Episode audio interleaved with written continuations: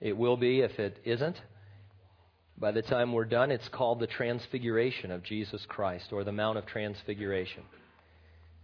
Let's read the text, and then we'll come back and have some things to say about it. Luke chapter 9, beginning in verse 27. But I tell you truly, there are some standing here who shall not taste death till they see the kingdom of God. Now it came to pass about eight days after these sayings that he took Peter, John, and James and went up on the mountain to pray. As he prayed, the appearance of his face was altered, and his robe became white and glistening. And behold, two men talked with him, who were Moses and Elijah, who appeared in glory and spoke of his decease, which he was about to accomplish at Jerusalem. But Peter and those with him were heavy with sleep. And when they were fully awake, they saw his glory and the two men who stood with him. Then it happened as they were parting from him that Peter said to Jesus, Master, it is good for us to be here. Let us make three tabernacles one for you, one for Moses, and one for Elijah, not knowing what he said. While he was saying this, a cloud came and overshadowed them, and they were fearful as they entered the cloud. And a voice came out of the cloud saying, This is my beloved Son, hear him. When the voice had ceased, Jesus was found alone, but they kept quiet and told no one in those days any of the things they had seen. Let's pray together. Lord, uh, every week we uh, try to see you in the Word, see you in the Scripture, see you revealed. You say of yourself that you have come in the volume of the book, meaning that you are there on every page. And Lord, we see you clearly in this section, but we want to understand what it means, Lord, your transfiguration, your glorification, what it meant to the disciples who witnessed it, and what it means to disciples throughout the ages as we await your coming. May your glory arise in our hearts and in our hearing today. We pray these things in Jesus' name, and those who agreed said, Amen.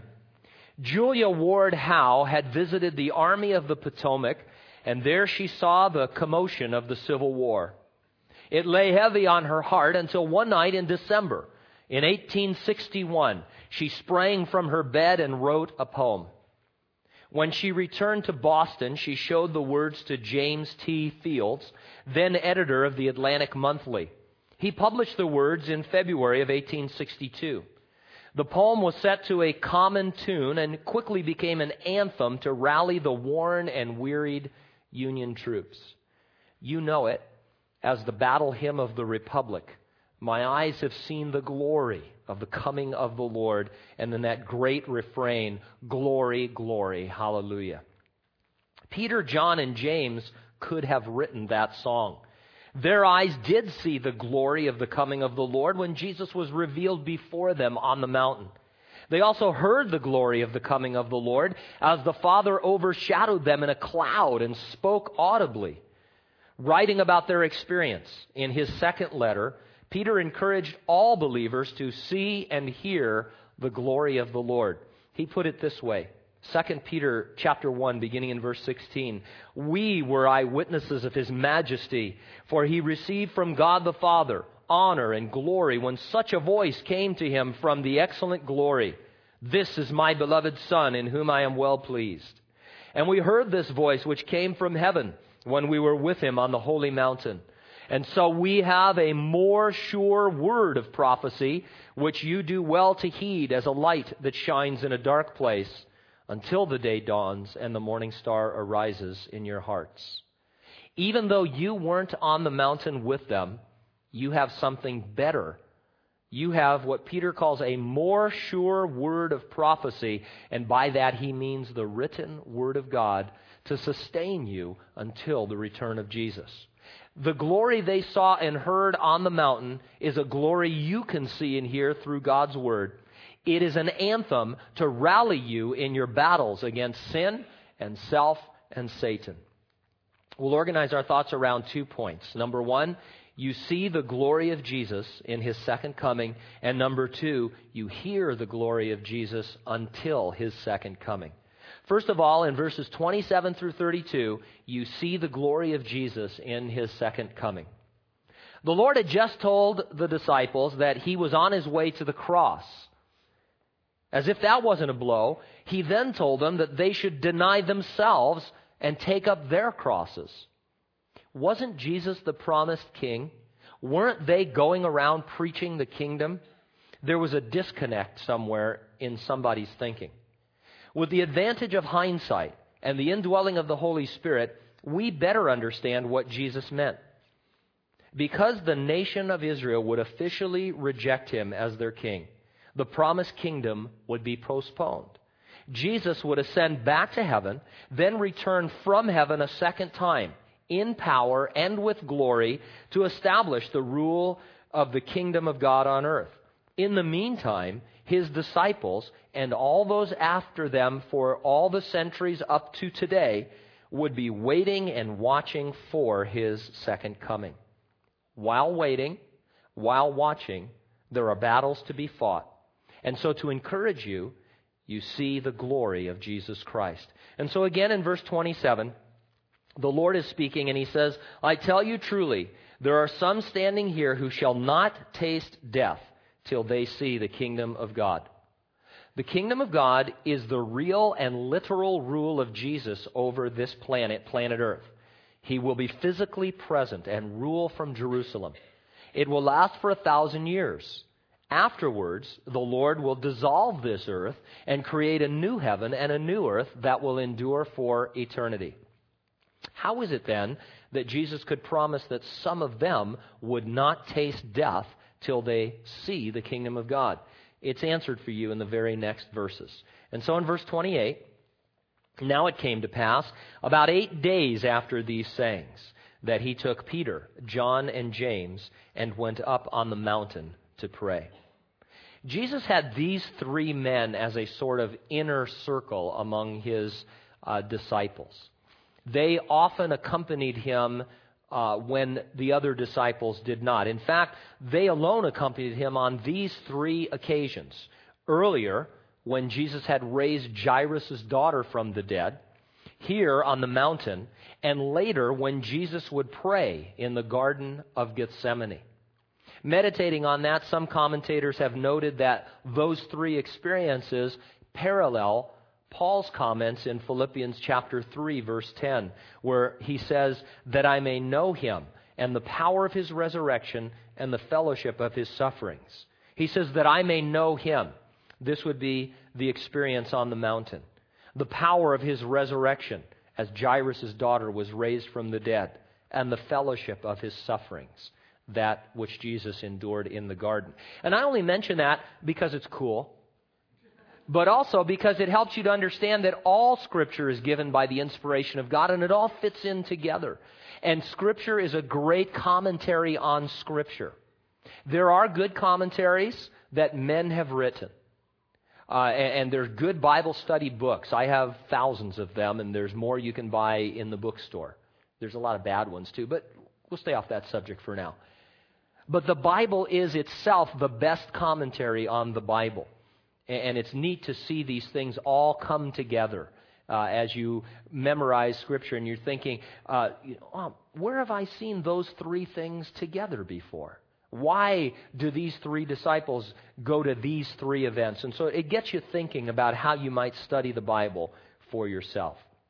Now, Luke often mentions Jesus praying. He seemed constantly in prayer. If ever there were a secret, or a key to life, it would be joining the Lord often in prayer. You could put it like this prayer is the key to the transformed life. We're going to see Jesus transfigured on the Mount. Prayer is the key to a transformed life. Verse 29 As he prayed, the appearance of his face was altered, and his robe became white and glistening.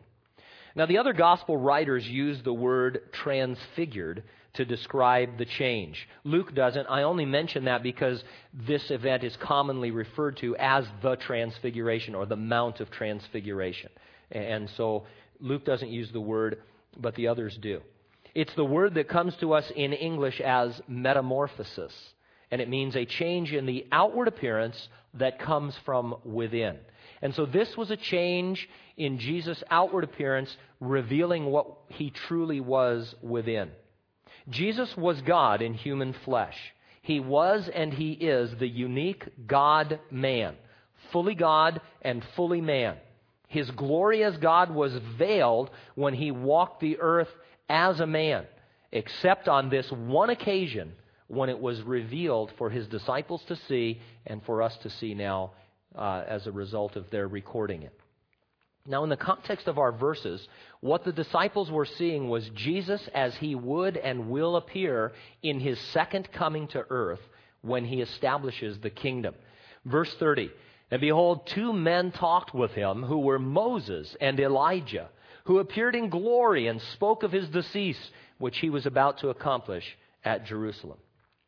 Moses had died about 1,500 years earlier. Elijah had been caught up alive to heaven 900 years earlier. Yet here they were, alive and conscious, talking to Jesus. The disciples had never seen them, but they immediately recognized them. They had an interest in events on the earth. There are more things that we could say, but all of these should encourage you to think about what heaven is going to be like. Everybody has different ideas about, you know, heaven. They have more, more than ideas, they have questions. One of the questions I get all the time is, will I recognize my loved ones in heaven? You'll recognize everyone in heaven. I don't know how, but you will. Now you have to understand, these guys had never seen Moses and Elijah. This was before Da Vinci. This is before the illustrated Bible for fishermen. You know, they have Bibles for everybody now. Every people group imaginable has their own Bible. Uh, you know, and I don't want to make fun of any. I do want to make fun of everybody, but I won't. So, this is the uh, because I'm a Christian and I'm trying to get control of that. Anyway, uh, they didn't have anything like that, and yet, and, and Peter and, and John and James, we'll see in a minute, groggy, coming out of that, you know, they're obviously not morning guys, and they're like, whoa, Moses and Elijah. They immediately recognized them. And it wasn't because Moses had the tablets and Elijah had his chariot parked over there with personalized plates, you know, caught up or something like that. What kind of plates would you have if you were Elijah? That'd be cool to think about. So, anyway, I don't know. Anyway, so they recognize him. So you'll recognize everybody, and everybody will recognize you. And you'll be conscious and aware. And, and there's an interest in what's taking place on the earth. And so it's a, it's a big encouragement just to think about the fact that they saw these guys and that they were actually there. Why Moses and Elijah? Of all the great Old Testament uh, guys that, that could have been there and gals. Well, I'm sure there were lots of reasons. Most commonly, and certainly true, they were the two men who best represent the Old Testament. Often Jews summarize their scriptures. We call it the Old Testament, but to them it's the Jewish scriptures. They don't really recognize the New Testament. So the Jewish scriptures were referred to, if you wanted to talk about the whole of them, as the law and the prophets. And that was a summary of their entire writings. Moses, of course, represented the law because he was the lawgiver.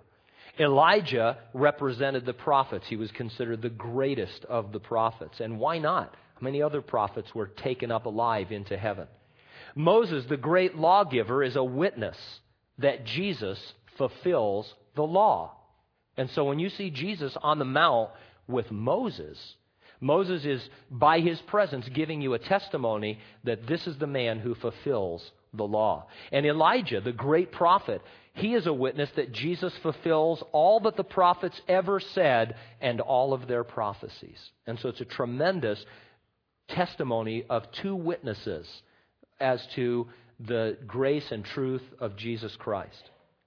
Also, Moses had spoken in his writings of the coming of the king, and Elijah was predicted as the one who would precede and announce the king's arrival. Keeping to our context, there's something else about Moses and Elijah that's precious. Moses died and was taken up to heaven. Elijah was caught up to heaven alive, never dying. Moses therefore represents believers who have or will die before the second coming of Jesus. Elijah represents all believers who will be caught up to heaven alive before the second coming of Jesus in the rapture of the church. The revealing of Jesus in glory with these two guys is a snapshot of the kingdom on earth. You look at them and you see that one day Jesus returns in glory with his saints to rule and reign over the earth. By the way, in the book of Acts, 40 days after Jesus has risen from the dead, he ascends into heaven. As his disciples look up at his departure, two men appear from out of nowhere and speak to them. They're commonly believed to be angels, but the text doesn't say that they're angels. It's at least possible that they again are Moses and Elijah. Also, in the revelation of Jesus Christ, two witnesses appear, two Old Testament saints who hassle the Antichrist for the first three and a half years of the tribulation. They too are most likely Moses and Elijah. You know, there's a couple of guys that have a pretty full schedule. They're checking their Palm Pilots. Oh, well, Transfiguration. Got to go back and hassle the Antichrist. Okay, I'm not free until after the millennium. I mean, these guys are busy. And I only say that because sometimes people think, what are we going to do in heaven? What happens in heaven?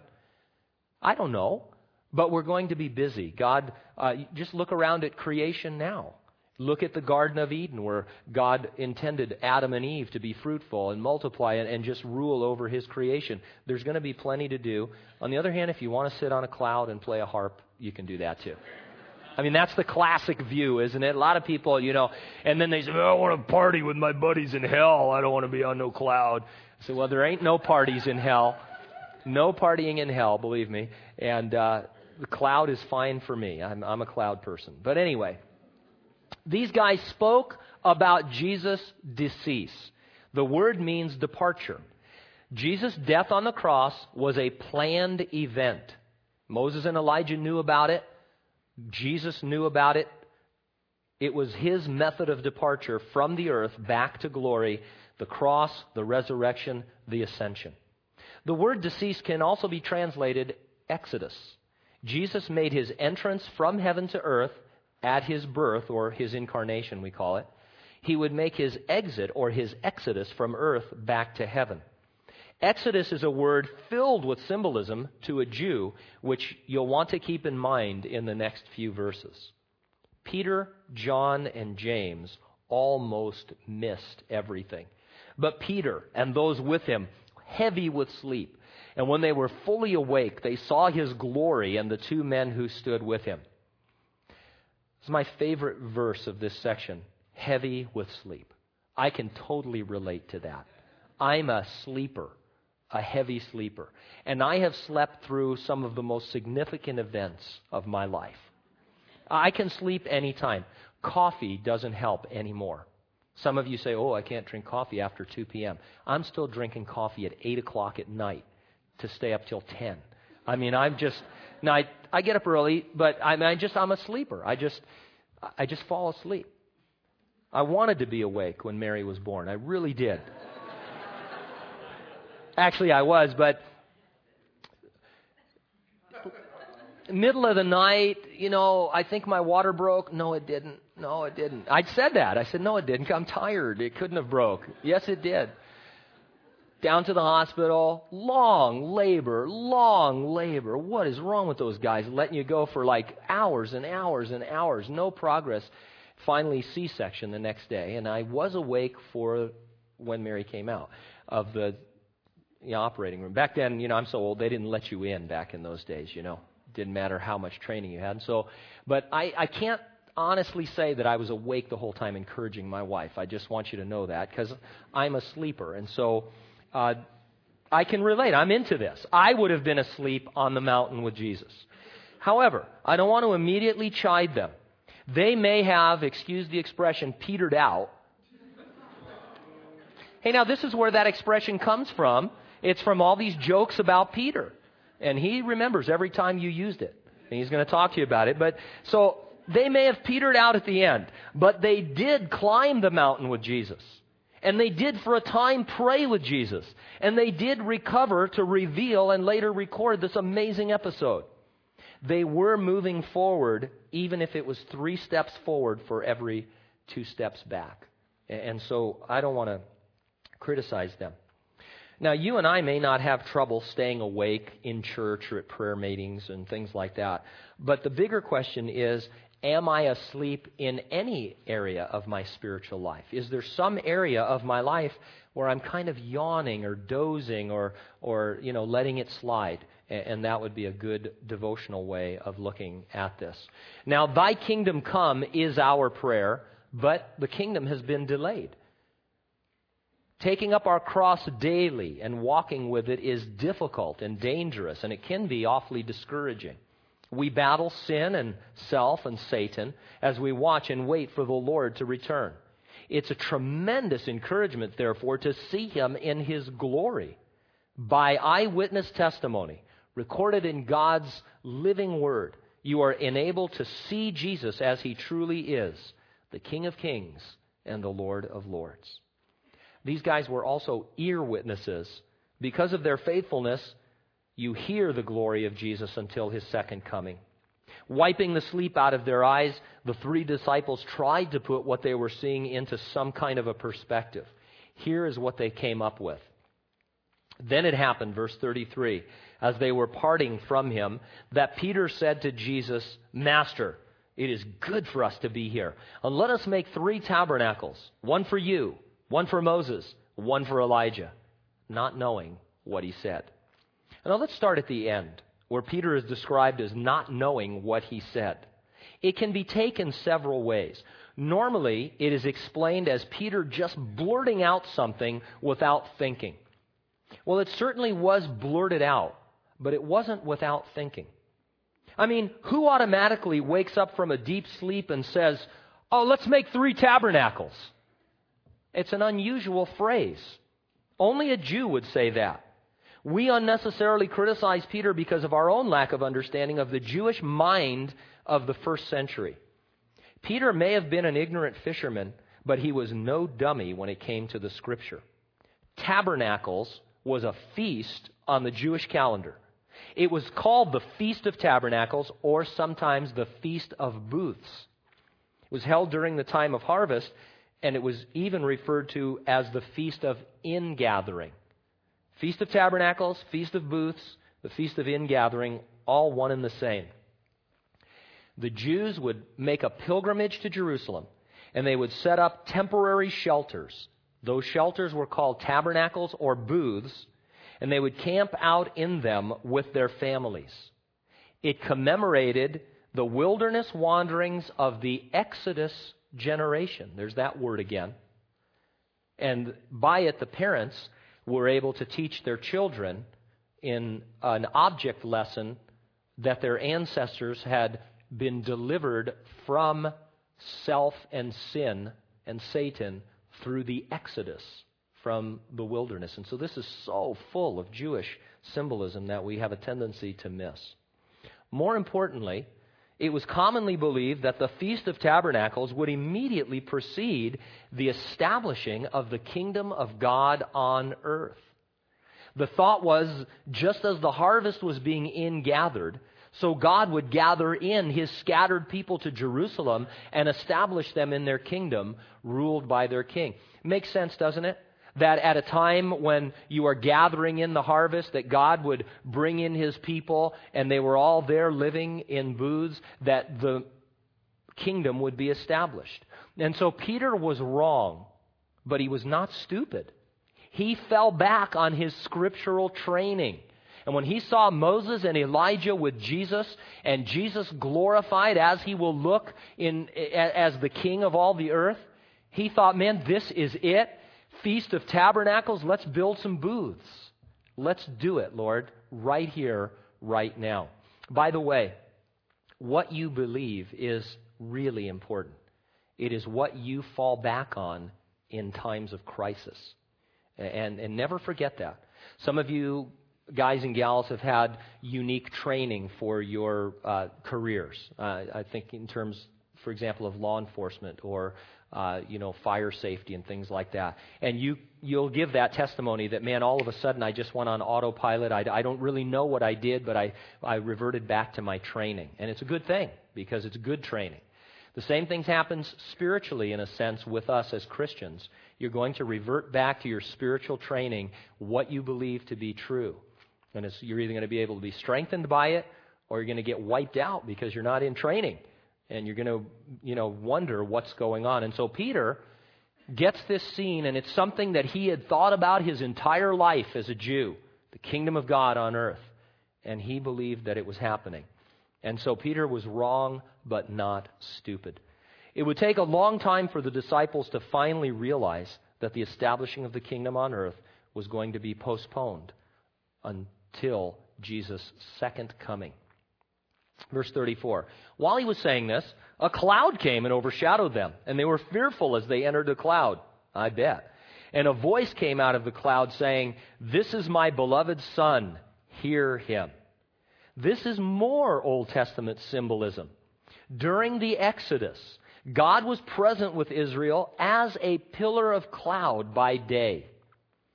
His presence in the tabernacle was called the Shekinah. This visible manifestation of the glory of God in the tabernacle, then later in the temple, had been removed from the temple 600 years earlier, but here it was again, giving them a glimpse and a promise of the coming kingdom. Peter had seen Jesus, Moses, and Elijah. He then addressed in verse 33 Jesus as Master. It's a title that means teacher. It seems that Peter was putting Jesus on a par with Moses and Elijah. Even though Peter had recently uh, confessed that Jesus was the Christ of God, he didn't really understand that Jesus was God. The Father set him and he set us straight. Jesus is the unique Son of God. What that means as you trace it through the Bible is that Jesus was always God but came as a man, submitting himself on earth as a son to his Father in order to save mankind. People try and take this phrase, the Son of God, cults and different groups, and they say that Jesus is somehow less than God. He is not fully God. I always need to be really careful trying to describe the Trinity or the triune nature of God. It's a mind bender. God exists, God is one God existing in three persons, but they're all one. Whoa, heavy duty. It's like a drug induced thing, you know, except that it's in the Bible. And that's what you get from reading the Bible. And people say, well, that can't be true. I don't understand that, blah, blah, blah. Well, what about you? You're a tripart person.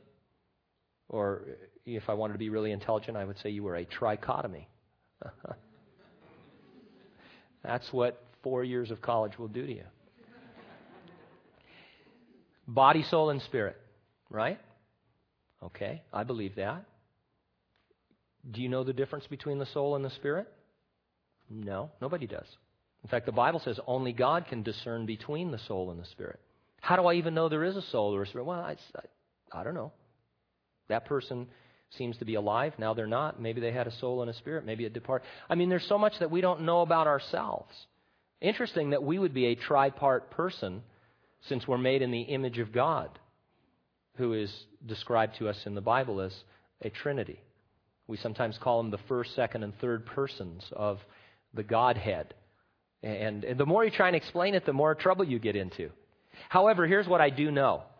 Before the earth was created, in eternity past, God, one God in three persons, determined that the second person would come as a man and die for my sins.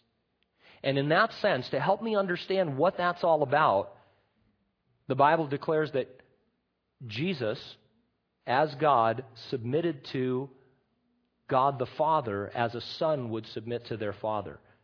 Not any less than the Father, but just in terms of his function in saving me. And so, if anything, this title, the Son of God, more proves Jesus' deity to me rather than takes it away. At any rate, the Father set him and us straight. Jesus is the Son. Hear him. Peter thought, man, Jesus, Moses, and Elijah, they just didn't get it that Jesus was God. And so the, the Lord, or, you know, so Father spoke from heaven and he said, No, no, you don't understand. He is the supreme one. He is the one to hear and to listen to.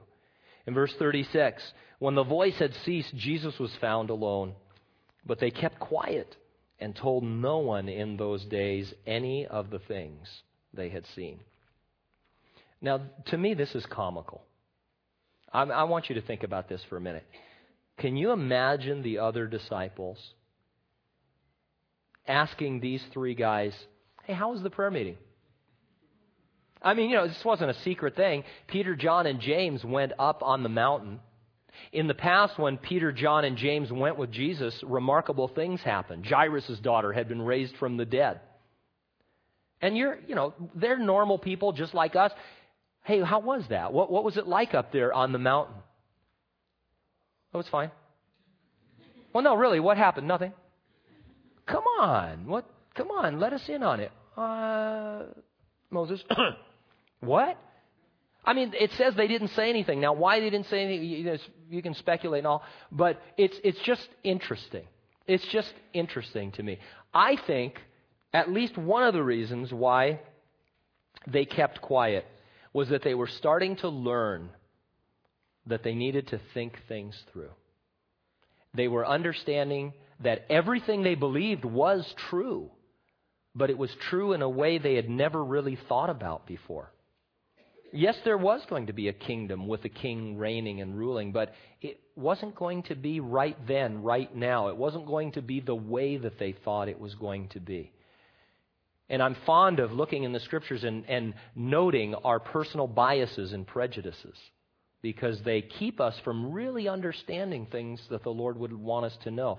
And so maybe, at least in this episode, they're starting to think we, we'd better just ponder this. We'd better think about this. Everything we thought was going to happen eh, is, is, is still going to happen, but it's, it's so different than anything we can even imagine. And so let's wait before we tell the other guys. Now, my own personal conjecture, and it is just me. It's not in the Bible, so don't, don't go and get, get it wrong. In the Old Testament, when Moses was in the presence of God, he came out shining. His face had a kind of radiance to it.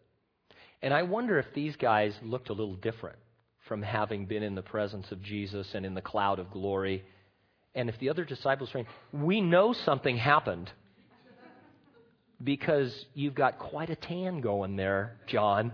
And I don't know, that's just pure speculation, but it's interesting to try and think of their dynamics as a group and how all that worked out together. Eventually, they did tell others, and that's why Luke could write about it. Through the Gospels and in Peter's own second letter, you still hear the glory of God. Not audibly from heaven as they did, but authoritatively from heaven in your heart. Jesus, writing to the churches in the Revelation, would repeat the phrase, quote, He who has an ear, let him hear what the Spirit says to the churches.